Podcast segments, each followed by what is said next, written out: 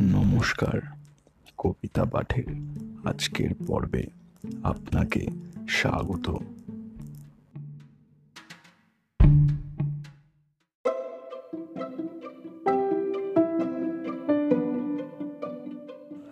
আজকে আমার নিবেদন কবি সুকুমার রায়ের বিখ্যাত কবিতা বুড়ির বাড়ি।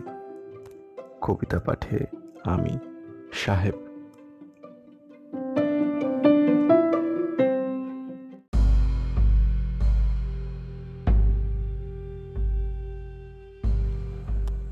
গাল ভরা হাসি মুখে চাল ভাজা মুড়ি ঝুড়ঝুড়ে পোড়ো ঘরে থোড় থোড়ে বুড়ি কাঁথা ভরা ঝুলকালি মাথা ভরা ধুলো, মিটমিটে ঘোলা চোখ, পিঠখানা কুলো, কাঁটা দিয়ে আটা ঘর, আঠা দিয়ে সেঁটে, সুতো দিয়ে বেঁধে রাখে, থুতু দিয়ে ছেটে, ভর দিতে ভয় হয়, ঘর বুঝি পড়ে খক খক কাশি দিলে ঠক ঠক নড়ে।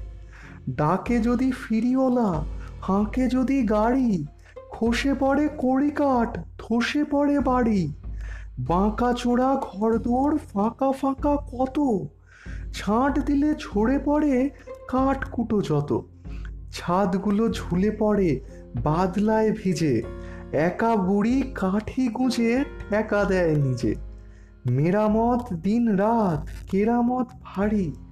থুড় থুড়ে বুড়ি তার ছুড় ছুড়ে বাড়ি।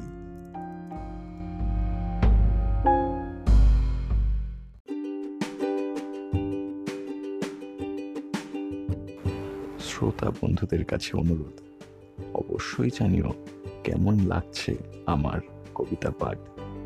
আর শেয়ার করতে কিন্তু ভুলো না, তোমার শেয়ার আমায় পৌঁছে দিতে পারে বহু মানুষের কাছে।